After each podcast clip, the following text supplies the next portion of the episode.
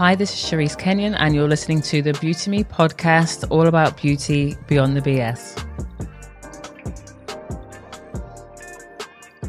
Today, it's another nineties beauty moment, and it's one of the ones, I think it's, yeah, it's the second one that could make me cry. I think the first one was Aaliyah, because if you listen to that episode, you'll learn that she died at twenty-two, and this one is about, for me, probably one of the most influential fashion designers of the last twenty, thirty years. I'm talking about Alexander McQueen. Specifically, I'm talking about number thirteen, which was his thirteenth show for his Spring-Summer ninety-nine collection from nineteen ninety-eight. I've absolutely got a very solid connection to Alexander McQueen. When he was alive, I loved his work. I was just so inspired by his love of nature and his love of looking at the dark side of humans and, and nature itself. He would make collections that were very beautiful, but they'd kind of have a thorn in the side of them. They, they were never just like beauty for the sake of it. I don't think he was ever someone that was just about beauty for the sake of it. I've seen his documentary, which is heartbreaking. If you don't know his history, I'm not going to tell you everything here, but he was truly, before his time, he truly was not appreciated enough. I definitely felt very lucky to see his exhibition, Savage Beauty, that happened in March till August twenty fifteen. I will never forget that exhibition. Like, I can see it in my head now.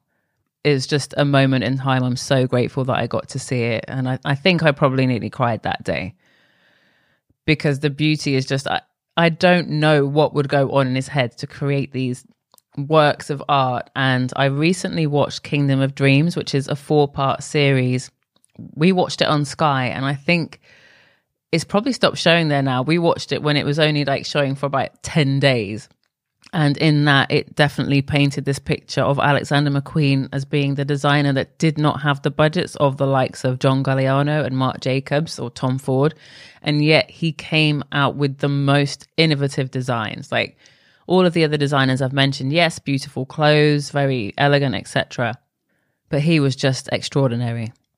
So anyway, let me get back to number thirteen. That's what I really wanted to talk to you today as a beauty moment. You're probably thinking, I'm going to talk about the finale of this beautiful show. If you don't know the story of this show, I'll just try and paint a picture for you. We see supermodel Shalom Harlow, who I believe was actually a ballet dancer as well. She's standing on this platform. She's wearing the most plain dress. It's like a piece of cotton in the shape of a trapeze, and it's tied onto her with this leather belt just above her, just under her armpit. So it's very plain. And the platform starts to move, and these two robots appear.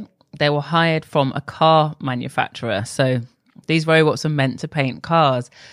And Shalom's there, and she's kind of looking lost. And all of a sudden, these two robots start painting her dress. And it's It's kind of like a little bit menacing, a little bit frenzied. There's no rhyme or reason to it. They're just spraying her all over with like black and fl- fluorescent paints. She looks distressed. And of course, you know, it's a beautiful moment as well. I feel like McQueen was very good at finding beauty in the darkest of places. To think that this happened twenty-five years ago, it really does make you think, like, how far have we come? But at the same time, you can absolutely see the influence of the number thirteen show in a more recent show. Paris-based designer Coperni actually brought super supermodel Bella Hadid onto the catwalk for its Spring-Summer twenty-three collection last year. And it showed two men spray painting a dress onto Bella Hadid. Now, it was very cool, because what they were spray painting was almost like a liquid fabric. So she's literally wearing a dress by the end of it. So it moves on the Alexander McQueen idea. It got a lot of criticism at the time, people saying that they just ripped off Alexander McQueen. And I didn't see it that way. I just thought, you can't compare to Alexander McQueen. It's two different brains coming up with two different ideas. Alexander wanted to show beauty via kind of like a very modern industrial kind of method, whereas these two men spray painting a dress onto her, Bella Hadid's body. It was a beautiful dress, but I don't think it's the same. So I don't think they were copying him as such. But inspiration, of course, comes from everywhere. But I'm not talking about that moment anyway. Robots aside, I've definitely got a fascination for robots, which I should explore in a future episode. But I'm actually talking about a very different moment.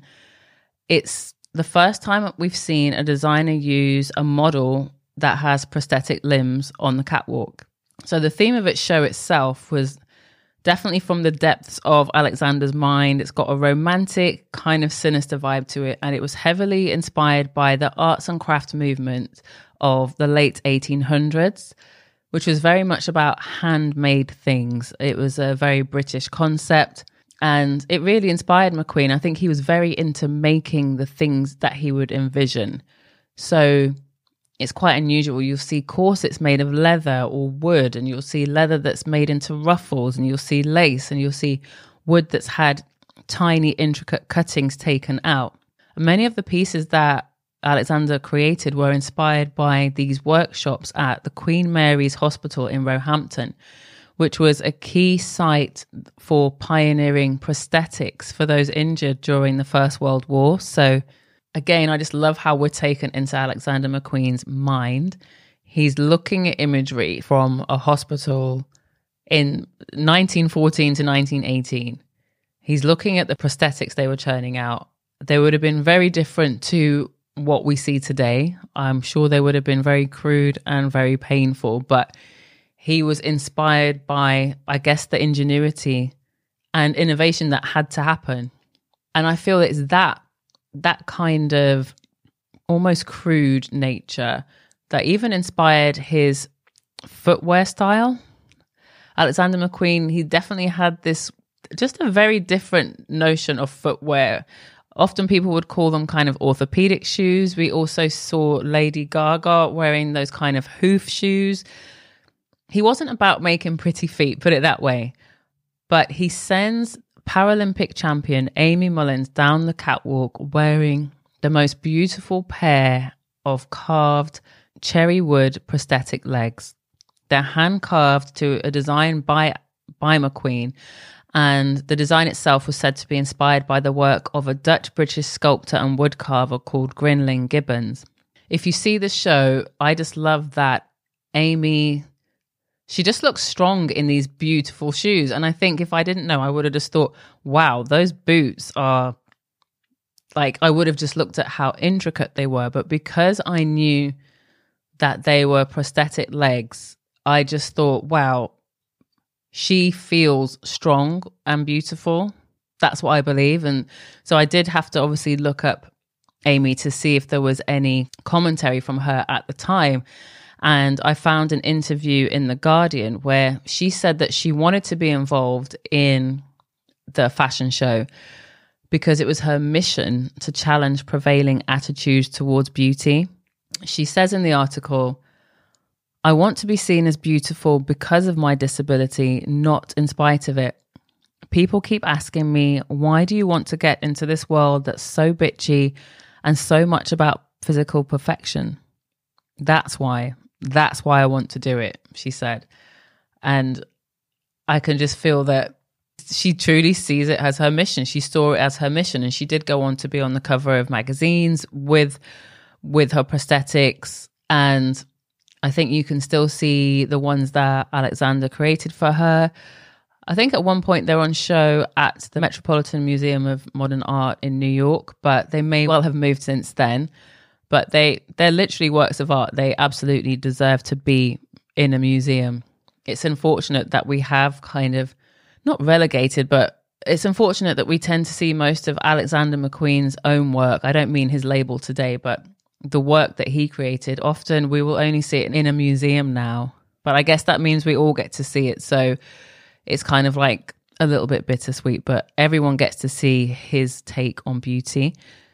At the time, McQueen himself said, "I wouldn't swap the people I've been working with for a supermodel. They've got so much dignity, and there's not a lot of dignity in high fashion."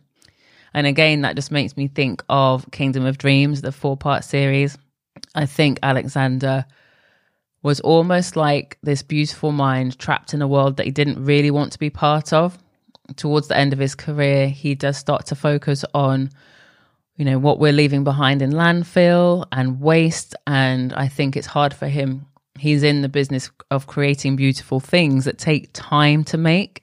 Meanwhile, he's creating them for a world that just wants fast fashion and things to be replaced every other month. So I think that might even have been part of his reasoning once his final collection had taken place, that he had nothing else to offer the world. And perhaps that's why he decided to take his own life. We will never know, but it's an incredibly sad story for me. And I just feel I wanted to share this show because it's so striking in its beauty for all the different moments. I'm, I, I've mentioned two moments, but if you watch the show, you will likely see so many other moments of beauty.